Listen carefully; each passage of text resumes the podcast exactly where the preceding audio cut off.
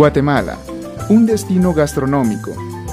Si de arte culinario se trata, los guatemaltecos tienen, al igual que la mayoría de las culturas de América, un híbrido de costumbres que va más allá de lo simplemente regional.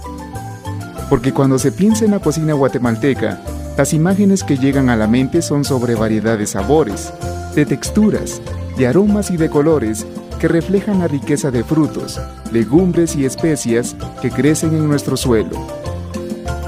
La gastronomía guatemalteca se encuentra bien posicionada en la región, desde las tortillas de maíz hasta una receta más compleja, como el revolcado, ya que el aporte chapín a la buena comida es de por sí un atractivo turístico para deleite de todos.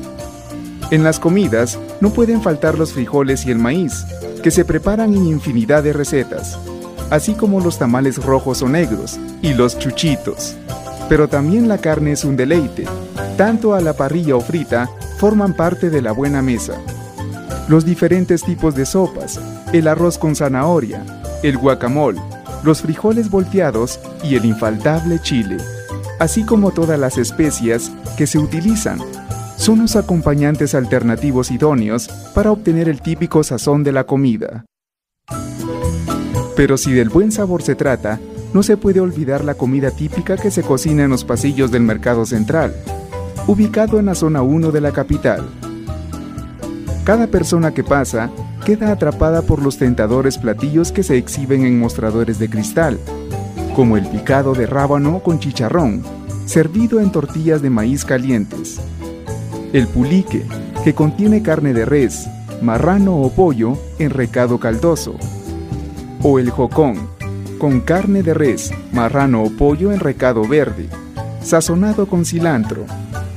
Las enchiladas, tortillas de maíz frita con carne picada, curtido y salsa, así como las patitas a la vinagreta, el pepián, las hilachas, ceviches y el caldo de pata y res. Algunos platillos son de temporada, como las pacayas envueltas en huevo o el mole de plátano, pero otros son habituales como las tostadas con chaomín, dobladas, tortas de papa, salpicón, tiras de panza con mil tomate y tomate, patitas envueltas en huevo, chiles rellenos, tacos y ensalada rusa, aunque este último platillo no es de origen chapín. El comedor de Doña Mela es uno de los más famosos del mercado central, ya que desde hace 56 años se puede degustar de la buena comida en uno de los locales del lugar. Siempre de pie, Doña Mercedes Boror Salguero es la actual administradora del comedor, hija de Doña Imelda Boror de Salguero, fundadora del lugar. Pues aquí despachando con mi mamá llevo aproximadamente unos 25 años, ¿verdad?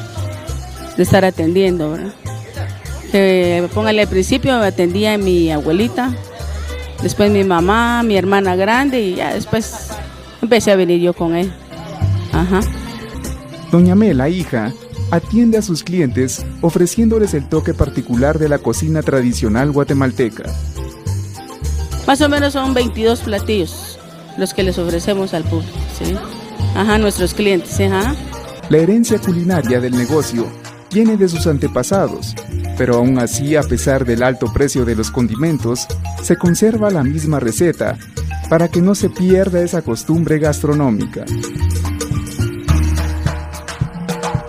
Mi madre siempre fue perseverante, trabajadora nunca le ha variado el sabor a la, comida, ¿verdad?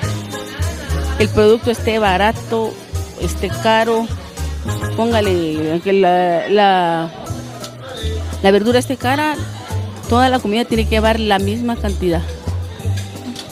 Aunque el, póngale la carne, póngale cuando ha habido crisis, ¿verdad? Y que se escasea. Nosotros, gracias a ese proveedor de nosotros, esperen. Entonces nosotros también somos constantes con él, ¿verdad? Y yo creo que el éxito ha sido la, constancia, ¿verdad? La dedicación de ella, ¿verdad? Y gracias a Dios pues nos lo ha heredado a nosotros. Nosotros hemos la lucha por, hemos hecho la lucha por mantener, ¿verdad? El sabor, los precios también, ¿verdad? Ajá. ¿Verdad? Sí. Los productos que se utilizan, como el tomate, debe estar bien macizo, Los huevos que utilizan son de gallina del país. Esto hace que la comida sea de calidad.